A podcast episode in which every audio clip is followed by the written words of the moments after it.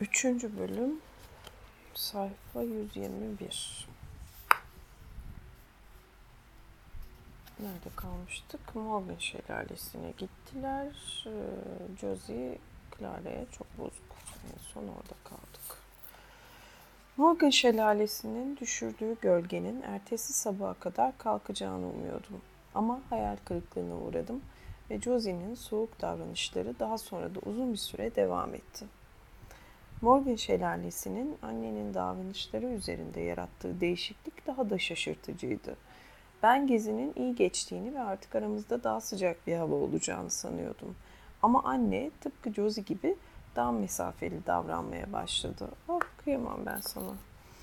Holde ya da sahanlıkta rastladığında bana eskisi gibi selam vermiyordu. Bunu izleyen günlerde ben de doğal olarak neden etkileşim toplantısının ilişkimize gölge düşürmediğini ama Josie'nin ve annenin isteklerine uyduğum halde Morgan şelalesinin böyle bir sonuç yarattığını sık sık düşündüm. Yine şu olasılık aklıma geldi. Belki de bir B3 ile karşılaştırıldığında ortaya çıkan eksikliklerim o gün bir şekilde çok belirginleşmişti. Ve bu da hem Josie'nin hem de annenin yaptıkları seçimden pişman olmalarına yol açmıştı.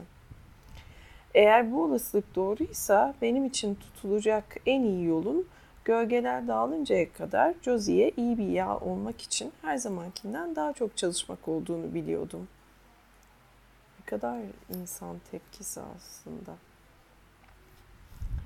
Ee, nedenini anlayamıyor, niye birdenbire sevilmediğini anlayamıyor ve suçu kendinde bulup daha çok kendini sevdirmeye çalışıyor. Öte yandan insanların yalnızlıktan kurtulmak için çok karmaşık ve kavraması zor manevralar yaptıkları zihnimde giderek daha çok netleşmeye başlamıştı. Ama görüyordum ki hem öte yandan insanların yalnızlıktan kurtulmak için çok karmaşık ve kavraması zor manevralar yaptıkları zihnimde giderek daha çok netleşmeye başlamıştı.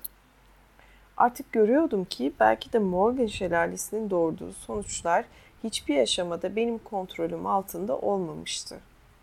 Ancak olaylar öyle bir şekilde gelişti ki Morgan şelalesinin gölgesi üzerinde durmaya pek vakit bulamadım. Çünkü gezimizden birkaç gün sonra Josie'nin sağlığı tepetaklak oldu. Josie sabahleyin annenin hızlı kahvesi için aşağı inemeyecek kadar güçsüzleşti. Bunun yerine anne yukarı yatak odasına çıkmaya ve Josie'nin uyuyan bedeninin yanında durmaya başladı.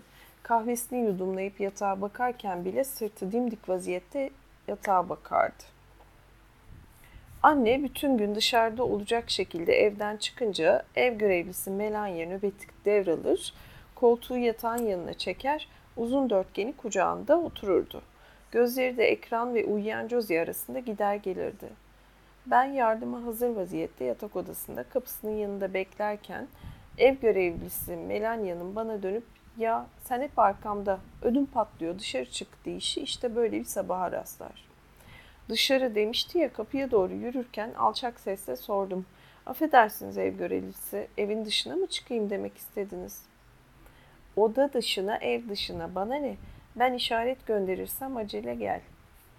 Şimdiye kadar evin dışına tek başıma hiç çıkmamıştım. Ama açıkça anlaşılıyordu ki ev görevlisi Melania açısından tek başıma dışarı çıkmamam için hiçbir sebep yoktu. Merdivenlerden aşağı dikkatle inerken Josie hakkındaki endişelerime rağmen aklıma heyecan doldu. Gevşek taşlara adımımı attığımda güneş yükseklerdeydi ama yorgun görünüyordu. Evin kapısını arkamdan kapatıp kapatmamak konusunda karar veremedim. Ama sonunda gelen geçen kimse olmadığından ve döndüğüm zaman zil sesiyle Josie'yi rahatsız etmemek için kapıyı iyice çektim ama kilit mekanizmasını devreye sokmadım. Sonra dışarıya doğru ilerledim. Sol tarafımda kuşlarını uçururken Rick'le tanıştığım çimenlik tepeciyi görebiliyordum.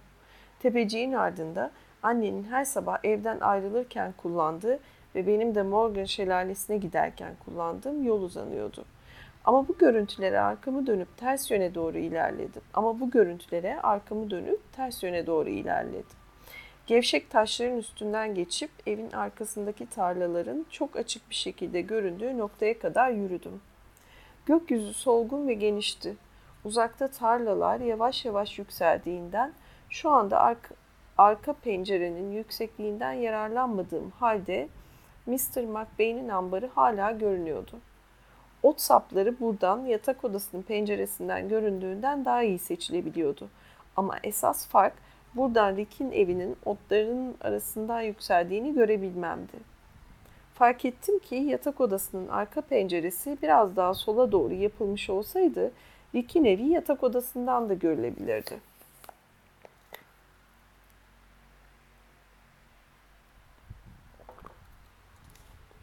Ama Rick'in evi zihnimi pek, pek meşgul etmedi. Çünkü aklım yine Josie endişeleriyle özellikle de Güneş'in dilenci adam ve köpeğine yaptığı gibi özel yardımını neden hala göndermediği sorusuyla doluydu. Güneş'in Josie'ye yardım etmesini ilk olarak Morgan şelalesinden önceki günlerde güçten düştüğünde beklemiştim. O sırada biraz beklemek konusunda belki de haklı olabileceğini kabul etmiştim ama şu anda Josie çok daha fazla güçten düşmüşken ve geleceğiyle ilgili böylesine çok şey belirsizken güneşin neden gecikmeye devam ettiği kafa karıştırıcıydı. Bu konuyla ilgili zaten çok düşünmüştüm ama artık kendi başıma dışarı çıkmışken, tarlalar bu kadar yakınken ve güneş tepemde yükselmişken çeşitli varsayımları bir araya getirebilmem mümkün oluyordu. Bütün yardımseverliğine rağmen güneşin çok meşgul olduğunu, onun ilgisine muhtaç olan Josie'den başka pek çok insan olduğunu, güneşin bile Özellikle de bir anne, bir ev görevlisi ve bir yağının çok iyi baktıkları görülen Josie gibi tekil vakaları gözden kaçırabileceğini anlayabiliyordum. Güneş Tanrı. Tanrı Güneş. Doğa Tanrı. O anda şöyle bir şey aklıma geldi. Josie'nin güneşin özel yardımını alması için güneşin dikkatini belirli ve fark edilir bir şekilde Josie'nin durumuna çekmek gerekebilirdi. İlk tarla ile aramızdaki çitin ve bir resim çerçevesini andıran tahta bahçe kapısının yanına gelinceye kadar yumuşak toprakta yürüdüm.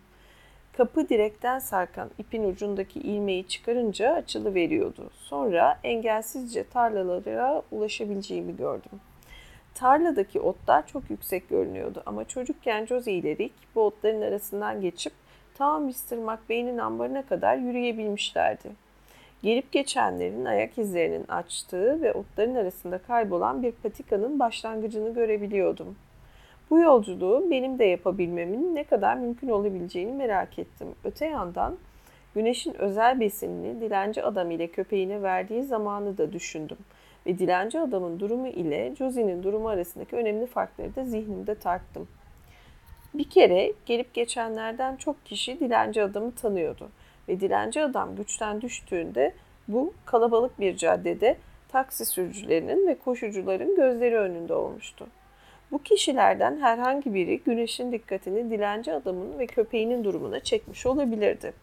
Bundan da önemlisi güneşin özel besinini dilenci adama vermesinden kısa süre önce neler olduğunu neler olduğunu hatırladım. Cuttings makinesi korkunç hava kirliliğini çıkarıyor güneşi bile bir süre geri çekilmeye mecbur ediyordu. Ve işte rahatlayan ve mutluluk saçan güneşin dilenci adama özel yardımını yapması bu korkunç makine çekilip gittikten sonraki o yepyeni taptaze döneme rastlıyordu.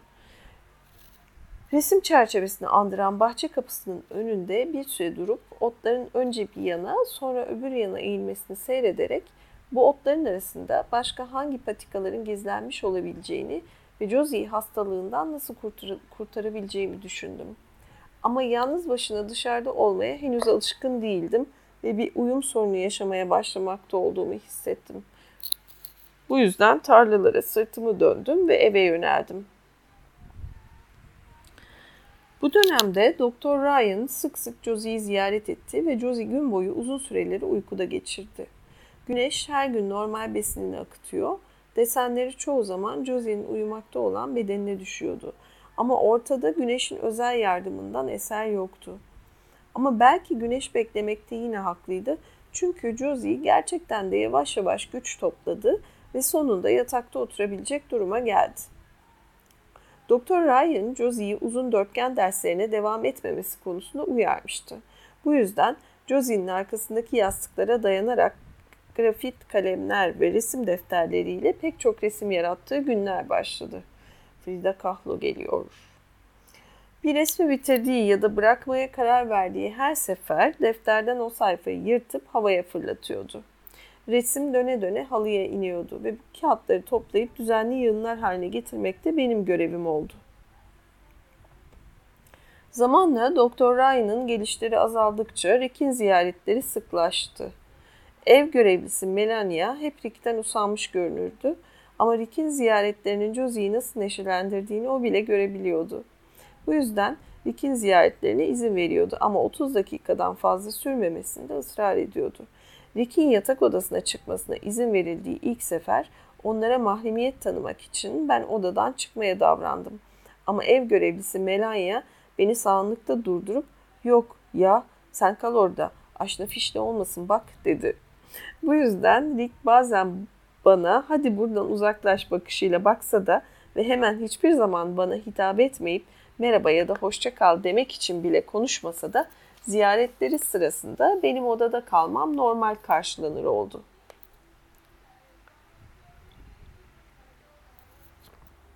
Josie bana oradan uzaklaşmam için böyle işaretler verseydi ev görevlisi Melania'nın talimatının üzerine bile odada kalmazdım. Ama Josie benim varlığımdan memnun görünüyordu. Hatta varlığımdan destek aldığını bile düşündüğüm oldu. Ancak beni sohbetlerine hiç dahil etmedi. Düğme kanepenin üzerinde, düğme kanepe, düğme kanepenin üzerinde kalıp bakışlarımı tarlalara dikerek mahremiyetlerine saygı göstermek için elimden geleni yaptım. Arkamda konuşulanları ise duymazdan gelemezdim. Bazen dinlemesem iyi olur diye düşündüysem de Josie hakkında mümkün olduğu kadar çok şey bilmemin görevim olduğunu hatırladım. Bu şekilde dinleyerek başka yolla edinemeyeceğim yeni gözlemler toplayabilirdim. Bu süre içinde Rick'in Josie'nin yatak odasına yaptığı ziyaretler üç evreye ayrılabilir. Uuu, bilimsel. Birinci evrede Rick içeri girdiğinde huzursuzca etrafına bakar ve orada bulunduğu 30 dakika boyunca yapacağı her dikkatsiz hareket odadaki eşyalara zarar verebilirmiş gibi davranırdı. Modern gardırobun önünde yere oturup sırtını gardırobun kapılarına dayama alışkanlığını edinmesi bu evreye rastlar. Düğmeli kanepeden onların camdaki yansımalarını görebiliyordum. Rick bu durumdayken Josie de yatağında otururken sanki yan yanaymışlar gibi görünürlerdi. Sadece Josie biraz daha yüksek bir düzeyde olurdu. Bu ilk evre boyunca odaya yumuşak bir hava hakim olurdu ve 30 dakika çoğunlukla pek dişe dokunur içeriği olmayan bir şeyler söylenerek geçerdi. Çocuklar çoğunlukla daha küçük yaşlarına ait anıları paylaşırlar ve onlarla ilgili şakalar yaparlardı. Böyle bir anıyı tetiklemek için tek bir sözcük ya da gönderme yeterdi. Hemen anının içine dalmış bulurlardı kendilerini. Böyle anlarda şifre gibi bir dil kullanırlardı. Öyle ki acaba odada ben varım diye mi böyle yapıyorlar diye merak ederdim. Ama bunun sadece birbirlerinin hayatına çok aşina olmaları ile ilgili olduğunu ve benim anlamamı dışlamak niyetiyle yapmadıklarını çabucak anladım. Başlangıçta Josie Rick'i ağırlarken resim yapmıyordu. Ama çocuklar giderek daha rahatladıkça Josie 30 dakikanın tamamında resim çizmeye, bir yandan da kağıtları koparıp Rick'in oturduğu yere yavaş yavaş inecekleri şekilde havaya atmaya başladı. Balon oyunu başlangıçta tamamen masumane bir şekilde işte böyle başladı. Balon oyununun başlaması Rick'in ziyaretlerinin bir sonraki evresinin başlangıcıdır. Balon oyunu muhtemelen çocukluklarının daha erken bir döneminde icat ettikleri bir oyundu. Tabi balon oyununun yeniden gündeme oturması sırasında aralarında oyunun nasıl oynanacağına dair kurallar konulmasına gerek olmadı.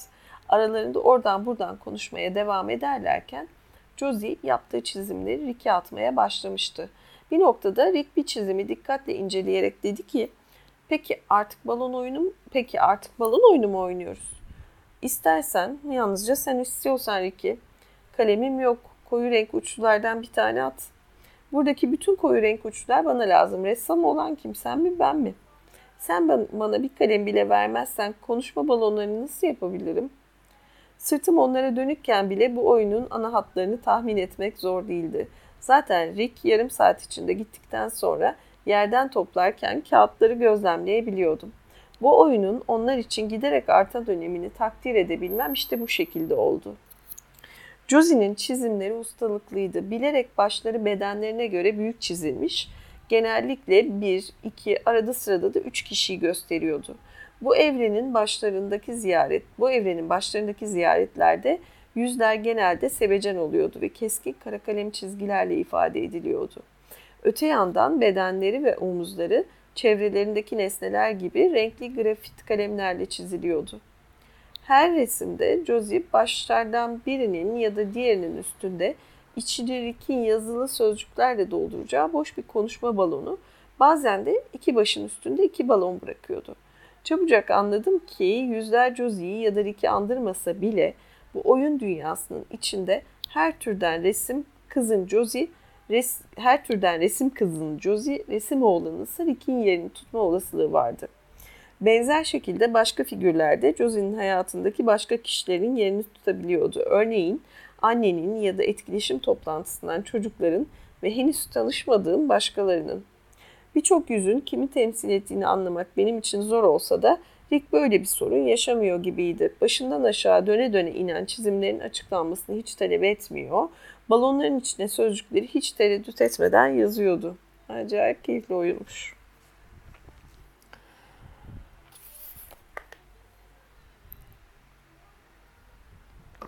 Kısa sürede anladım ki Rick'in balonların içine yazdığı sözler resim insanların bazen düşüncelerini, bazen de konuşmalarını temsil ediyordu ve böyle olunca da bazı tehlikeler taşıyordu.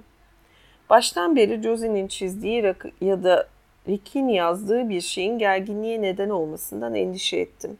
Ama bu evre boyunca balon oyunu yalnızca neşeye ve anılara yol açıyor görünüyor. Ben de onların birbirlerine işaret parmaklarını doğrultmuş gülerken cama yansıdıklarını görüyordum. İlk başta oynadıkları gibi dikkatlerini yalnızca oyunda toplasalar, konuşmalarını yalnızca resimlere odaklanarak götürseler belki de odanın içine gerginlik sızmazdı. Ama Josie çizmeye, Rick de balonları doldurmaya devam ettikçe resimlerle ilgili olmayan konulardan konuşmaya başladılar. Bir güneşli günün öğleden sonrasında güneşin deseni sırtını modern gardıroba dayamış oturan Rick'in ayaklarına değerken Josie şöyle dedi. Baksana Ricky, acaba kıskanmaya mı başlıyorsun diye merak ediyordum, ediyorum. Durmadan portreyi sorup duruyorsun ya. Anlamadım. Şimdi sen orada gerçekten benim portremi mi yapıyorsun? Yok Ricky diyorum ki habire sözü benim portreme getirip duruyorsun ya şu adamın şehirde yaptığı portreme. Ha şu mesele. Bir kere söz ettim galiba. Durmadan sözü oraya getirmek sayılmaz. Durmadan bu konuyu açıyorsun. Sadece dün iki kere açtın. Rick'in yazmakta olan eli durdu ama Rick başını kaldırıp Josie'ye bakmadı. Herhalde merak ettim. Ama insan senin portren yapılıyor diye nasıl kıskanabilir ki? Aptalca geliyor ama sen kesinlikle kıskanıyormuş gibi görünüyorsun. Bundan sonraki birkaç saniye sessiz kaldılar ve her ikisi de kendi işlerini yapmaya devam etti. Sonra Rick dedi ki, kıskandım denemez, endişelendim daha çok. Şu adam, şu ressam, onun hakkında söylediğin her şey biraz şey, ürkütücü geliyor insana. Yalnızca portre mi yapıyor, hepsi bu. Her zaman saygılı davranıyor, beni hiç yormamaya çalışıyor. Bir tuhaflık seziyorum adamda. Bu konuyu durmadan açtığımı söylüyorsun. Eh çünkü benim konuyu her açışımda sen yeniden öyle bir şey söylüyorsun ki Tanrım olay giderek daha ürkütücü hale geliyor diye düşünmeye başlıyorum. Bunda ürkütücü olan ne var? Bir kere stüdyosuna kaç kere gittin? Dört kere mi? Ama sana hiçbir şey göstermiyor. Ne ön taslak ne bir şey. Bütün yaptığı yakından fotoğraflar çekmek gibi görünüyor. Şuran buran. Ressamlar gerçekten böyle mi yapar? Fotoğraf çekmeyi tercih ediyor. Çünkü o şekilde saatlerce eski usul oturup yorulmuyorum. Bu şekilde her seferinde en fazla 20 dakika kalıyorum orada. İhtiyaç duyduğu fotoğrafları aşama aşama çekiyor. Annem de her zaman orada. Düşün, annem portremi yapsın diye bir sapığı tutar mıydı? İlk cevap vermedi. Sonra Josie devam etti. Bunun gerçekten de bir tür kıskançlık olduğunu düşünüyorum Ricky. Ama bak ne diyeceğim, buna itirazım yok senin doğru tutuma sahip olduğunu gösteriyor. Beni korumak istiyorsun. Planımızı düşündüğünü gösteriyor. Onun için üzülme. Üzülmüyorum. Bu son derece gülünç bir suçlama. Suçlama yapmıyorum. Bunun cinsellikle falan ilgisi olduğunu söylemiyorum. Söylediğim şu. Bu portre dışarıdaki o büyük dünya ile ilgili bir şey ve sen onun yolumuza çıkabileceğinden endişe ediyorsun. Kıskanıyor olabilirsin derken o anlamda söylüyorum. Tamam o zaman. Çok sık sözü edildiği halde planları ayrıntılı olarak pek konuşulmuyordu. Yine de ettikleri çeşitli sözleri anlamlı bir gözlemler bütünü olarak toparlamaya, ziyaretlerin hala yumuşak geçtiği bu evresinde başladım. Yavaş yavaş anladım ki plan dikkatle inşa ettikleri bir şey değil. Gelecekleriyle ilintili, belirsiz bir arzuydu. Bu planın benim amaçlarım açısından taşıdığı önemi de fark ettim. Gelecek önlerinde belirdikçe anne, ev görevlisi Melania ve ben her zaman Josie'nin yanında kalsak bile plan olmazsa Josie yalnızlıktan kurtulamayabilirdi. Balon oyununun kahkahalar getirdiği dönemin bittiği, bunun yerine korku ve belirsizlik getirdiği bir nokta oldu. Bugün benim zihnimde bu nokta o zamanlar Rick'in yaptığı ziyaretlerin üçüncü ve son aşamasının başladığı noktadır.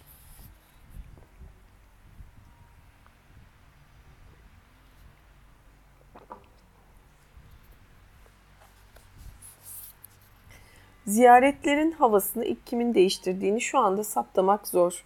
Önceki evrelerde Josie'nin çizimleri geçmişte paylaştıkları eğlenceli ve neşeli olayları geri getirmek amacıyla yaratılıyordu. Rick'in balonları çabucak ve pek tereddüt etmeden doldurabilmesinin bir sebebi buydu. Ama şimdi sayfalar Rick'in üzerine yağarken Rick'in gösterdiği tepkide bir değişiklik oldu. Onlara saniyelerce uzun uzun bakmaya, içini çekip kaşlarını çatmaya başladı. Sonra artık sözcüklerini daha yavaş ve daha yoğun bir dikkat sarf ederek yazmaya başladı. Çoğu kez Josie'nin söylediği bir şeye yazdıklarını bitirmeden cevap vermiyordu. Rick sayfaları tekrar Josie'ye geçirdikten sonra Josie'nin cevaplarını önceden kestirmek de zorlaştı. Bazen bir sayfayı boş gözlerle inceliyor, sonra hiçbir yorum yapmadan çarşafların arasına koyuyordu. Ya da bazen bitmiş bir sayfayı tekrar yere ama bu sefer Rick'in ulaşamayacağı kadar uzak bir yere fırlatıyordu. Zaman zaman odadaki hava eskisine benzer bir hale dönebiliyordu. O zaman dostça gülüyor ya da tartışıyorlardı. Ama giderek artan bir şekilde ya Josie'nin resmi ya da Rick'in sözcükleri kırıcı bir konuşmaya yol açıyordu. Her şeye rağmen ev görevlisi Melania 30 dakikanın bittiğini duyurduğunda genellikle odaya huzurlu bir hava dönmüş oluyordu.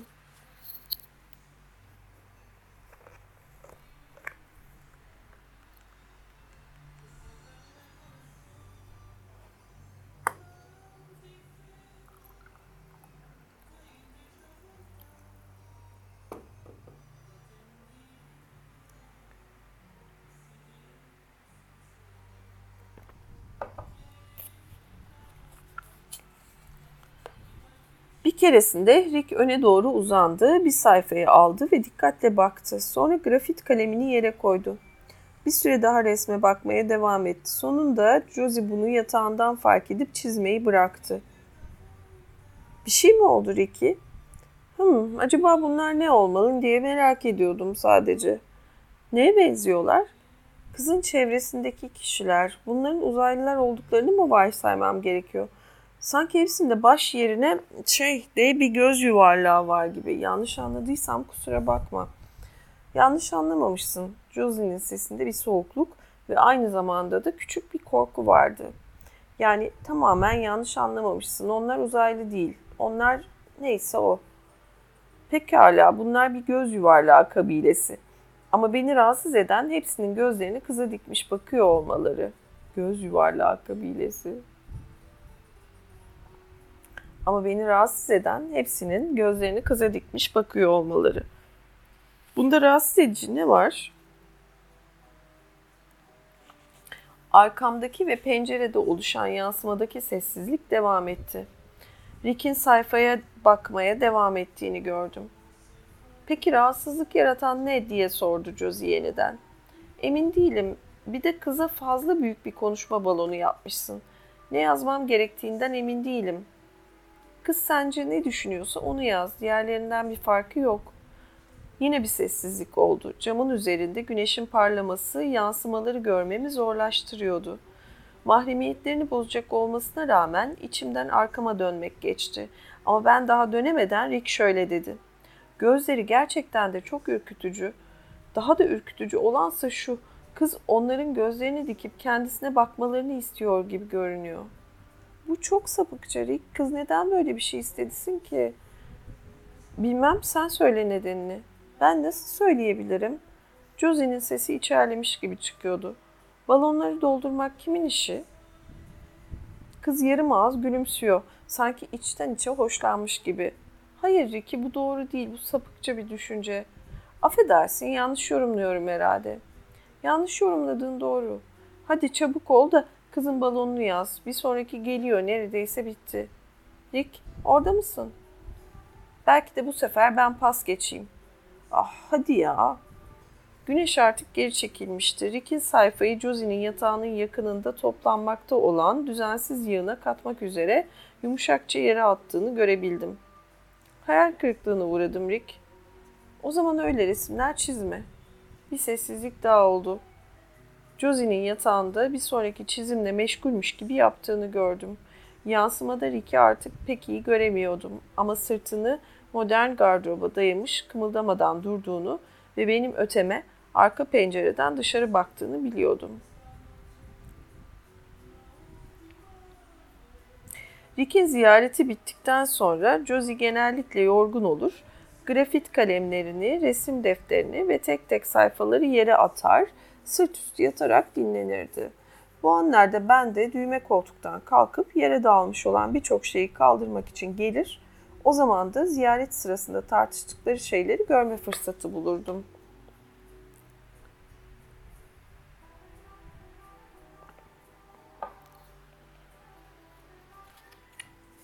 Josie yanağını yastığa bastırmış yatıyor da olsa gerçekten uyuyor olmazdı ve çoğu zaman gözleri kapalı fikir beyan etmeye devam ederdi.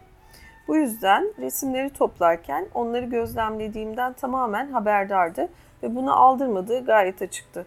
Aslında resimlerin her birine bakmamı istiyor olması da kuvvetle muhtemeldi. Bir keresinde ben bu derleme toplama işini yaparken tesadüfen bir sayfa elime geçti ve yalnızca üstün körü baktığım halde resimdeki iki ana yüzün etkileşim toplantısındaki Missy ile uzun kollu kızı temsil etmek üzere çizilmiş olduğunu derhal kestirdim. Tabi gerçeğe uymayan çeşitli noktalar vardı ama Josie'nin niyeti açıktı. İncitici yüz ifadeleriyle kız kardeşler resmin ön kısmındaydılar ve başkaları bütünüyle tamamlanmamış yüzleriyle onların etrafında toplanmışlardı. Resimde mobilyalara dair herhangi bir ayrıntı olmasa da arka planın duvarsız alan olduğunu anladım. Üstündeki kocaman konuşma balonu olmasa kardeşlerin arasındaki boşluğa sıkışmış yüz hatları olmayan yaratığı fark etmek bile zor olurdu. Resim Misi ile resim uzun kollu kızdan farklı olarak bu yaratık normal insanların sahip olduğu yüz, omuzlar, kollar gibi hatlara sahip değildi. Daha çok adanın yüzeyinde Evye'nin yakınında oluşan su kabarcıklarından birini andırıyordu. Aslında üstündeki konuşma balonu olmasa orada oradan geçen biri bu şeklin bir insanı temsil etme niyetiyle çizilmiş olduğunu bile tahmin edemeyebilirdi. Onların çok yanında olsa da kız kardeşler su kabarcığı kişiyi tümden yok sayıyorlardı. Su kabarcığı kişi. Baloncuğun içine Rick şöyle yazmıştı. Zeki çocuklar benim şekilsiz olduğumu düşünüyor. Ama var. Sadece gizliyorum. Çünkü onlar görsün kim ister? Zeki çocuklar benim şekilsiz olduğumu düşünüyor ama var. Sadece gizliyorum çünkü onlar görsün kim ister? Bu resme sadece bir an göz atmış olsam da Josie resmi elime aldığımı anladı ve uykulu bir sesle yatağından seslendi. Böyle bir şey yazması çok tuhaf değil mi sence? Ben küçük bir kahkaha atıp ortalığı toplamaya devam edince Josie konuşmasını sürdürdü. O şekli Ricky'yi kastederek çizdiğimi mi düşünüyor sence? İki edepsiz arasındaki küçük şahıs yani. Sence balonu o yüzden bu şekilde doldurdu? Olabilir. Ama sen öyle düşünmüyorsun değil mi Clara? Sonra dedi ki, Clara beni dinliyor musun? Hadi fikrini alabilir miyiz bu noktada? Belki de küçük şahsın Josie olduğunu fark etmiştir. Ben çeşitli sayfaları yığınlar halinde toplar, tuvalet masasının altındaki boşlukta duran diğer yığınların yanına koyarken başka hiçbir şey söylemedi. Tam ben uyuyakaldığını düşündüğüm sırada aniden şöyle dedi. Neden böyle söylüyorsun? Bu sadece bir tahmin. Rick'in küçük şahsın Jose olduğunu düşündüğünü sanıyorum ve Rick'in gönül alıcı davranmaya çalıştığına inanıyorum. Gönül alıcı mı? Bu yaptığı neden gönül alıcı oluyor? Rick'in Josie için endişelendiğini düşünüyorum. Josie'nin bazı durumlarda nasıl değişmiş göründüğüyle ilgili olarak.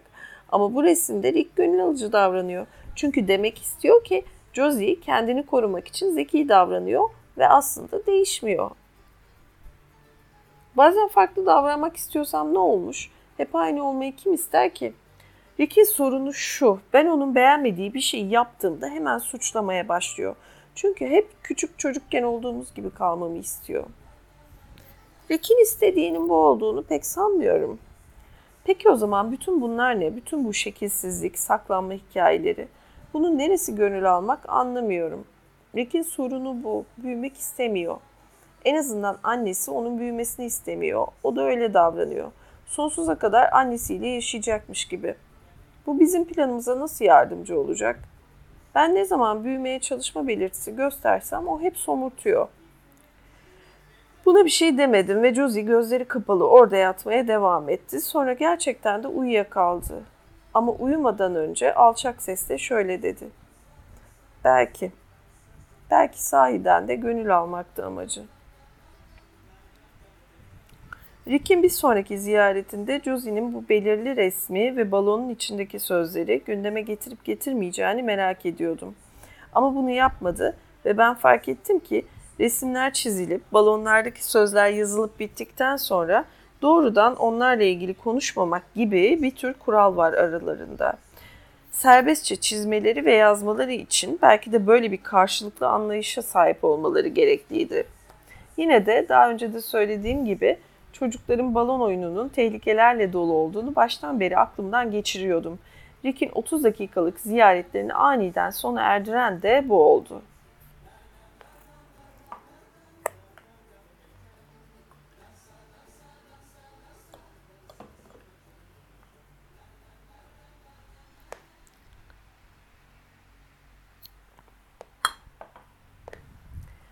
Yağmurlu bir öğleden sonraydı ama güneşin desenleri hafifçe de olsa hala yatak odasının içine giriyordu. O sıralarda oldukça rahat geçen bir dizi, o sıralarda oldukça rahat geçen bir dizi ziyaret olmuştu ve o günde hava oldukça yumuşaktı. Ziyaretin başlangıcından itibaren 12 dakika geçmişti ki yine balon oyunu oynuyorlardı. Josie yataktan şöyle dedi. Orada neler oluyor daha bitirmedin mi?'' Hala düşünüyorum. Ricky, olay zaten düşünmemek. Aklına gelen ilk şeyi yazacaksın. Haklısın ama bu resim daha fazla düşünme gerektiriyor. Neden? Onun farkı ne? Hadi çabuk bir sonrakini neredeyse bitirdim. Penceredeki yansımada Ricky resmi dayayabilmek için dizlerini kendine çekmiş, iki elini de yanlardan aşağı sallandırmış vaziyette her zamanki yerinde görebiliyordum şaşkın bir ifadeyle öndeki resme bakıyordu. Bir süre sonra çizimine ara vermeden Josie dedi ki, Baksana hep sormak istiyordum. Anne neden artık araba kullanmıyor? Hala bir arabanız var değil mi? O arabayı yıllardır kimse kullanmadı ama evet hala garajda. Belki ben ehliyetimi alınca bir baktırırım. Annen kazadan falan mı korkuyor? Josie bunu zaten konuşmuştuk. Evet ama hatırlamıyorum. Kullanılmayacak kadar korkuyor da ondan mı? Onun gibi bir şey. Benim annem de tam tersi. Aşırı hızlı gidiyor. Rick cevap vermeyince Josie sordu. Ricky, o balonu hala doldurmadın mı?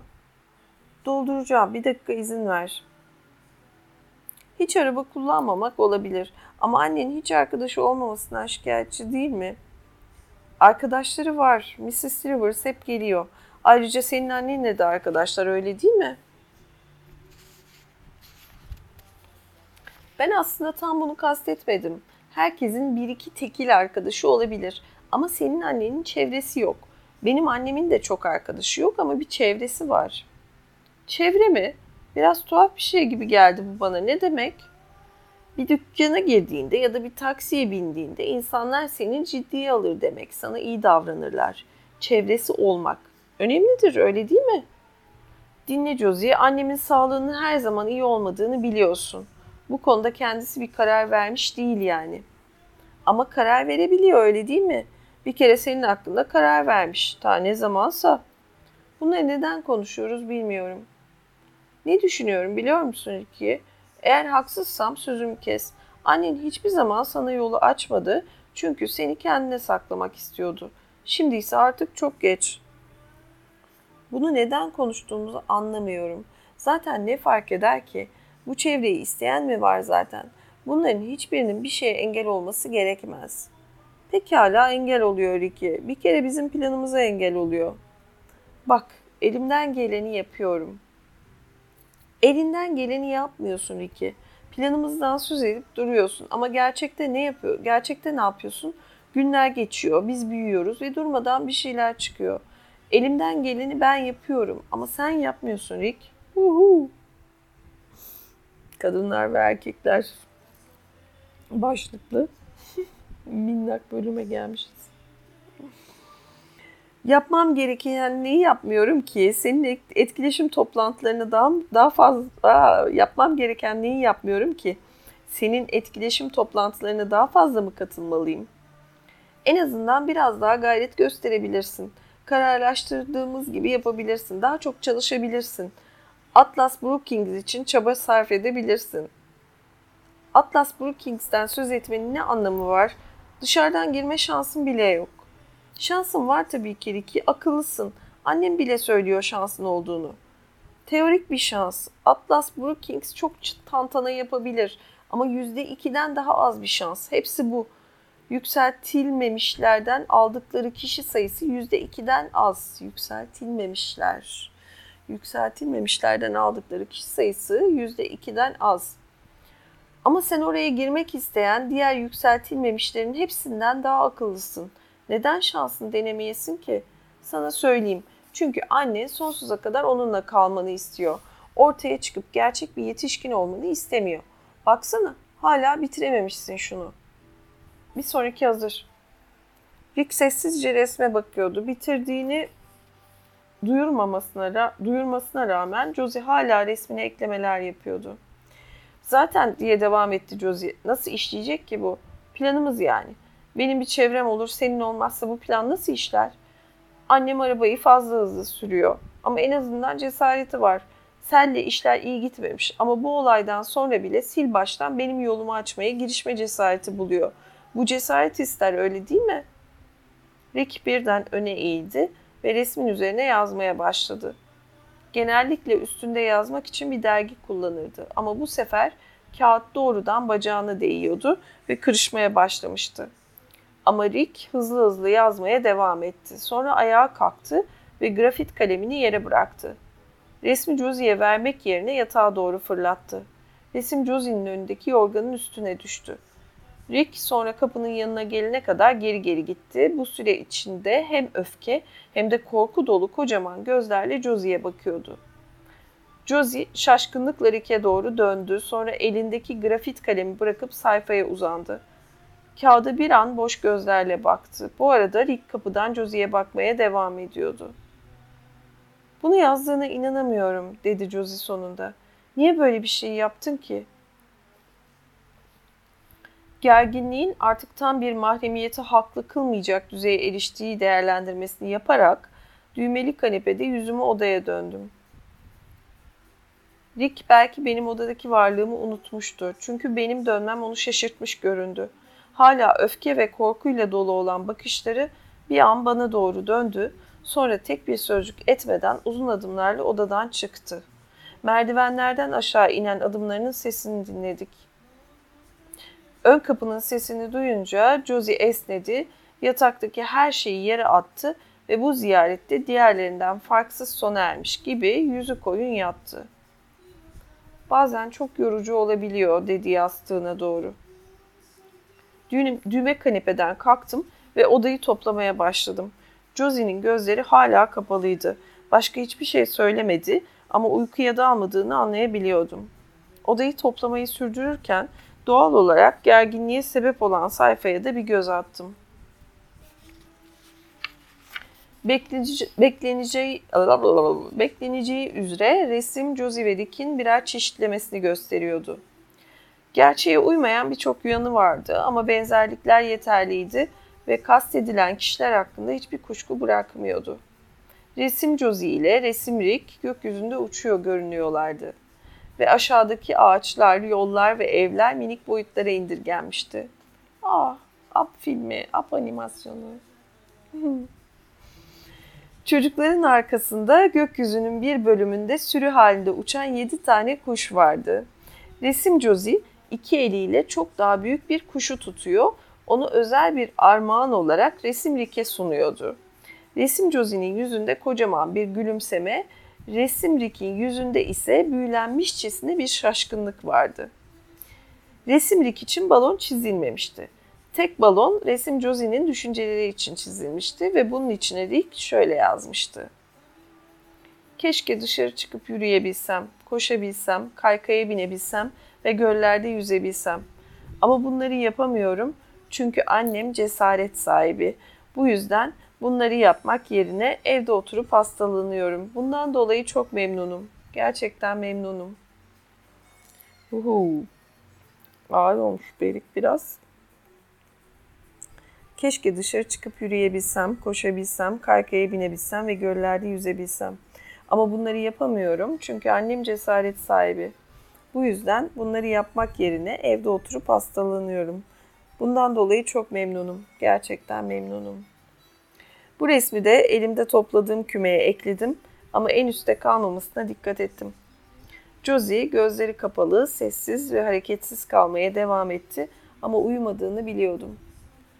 Morgan şelalesinden önceki günlerde olsaydı belki bu noktada Josie ile konuşurdum. Ama Josie ve, ve Josie de dürüstçe cevap verirdi. Ama aramızdaki hava artık farklıydı. Bu yüzden bir şey söylememeye karar verdim. Tuvalet masasına gittim. Alt kısmında doğru uzandım ve bu en son yığını diğerlerinin yanına alttaki boşluğa koydum.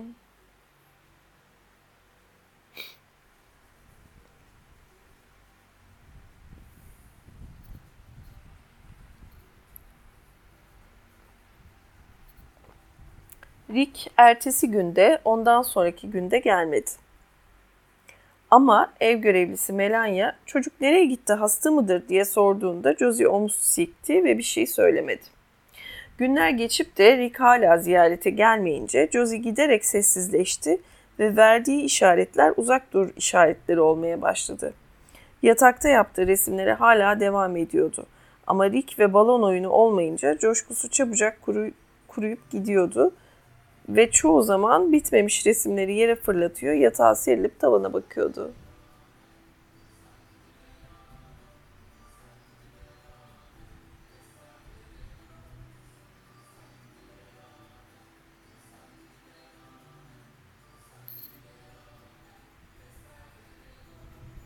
Bir gün öğleden sonra böyle tavana bakıyordu ki ona şöyle dedim. Josie istersen balon oyunu oynayabiliriz. Josie resimleri, çiz, Josie resimleri çizerse en uygun sözcükleri seçmek için elimden geleni yaparım. Oh, ben de Clara'dan istiyorum. Josie tavana bakmaya devam etti. Sonra dönüp dedi ki Bak bu yürümez. Bizi dinlemene itirazım yok ama bunu Ricky yerine yapmam mümkün değil. Hiç yolu yok. Anlıyorum, affedersin. Hiç teklif etmemeliydim. Evet, etmemeliydim.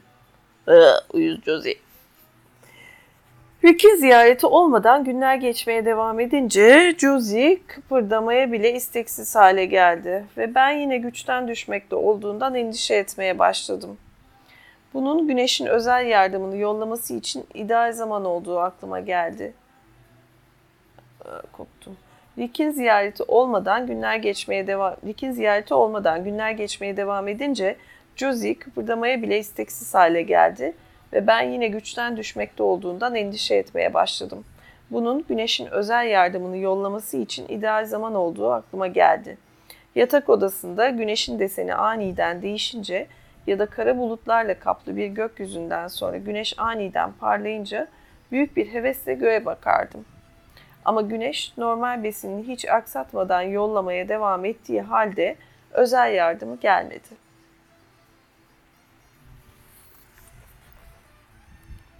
117. sayfada bırakıyorum. Kaç sayfa olmuş?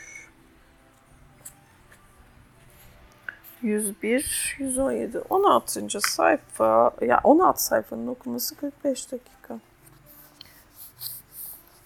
Sesli okumak biraz ağır aksak ama keyifli.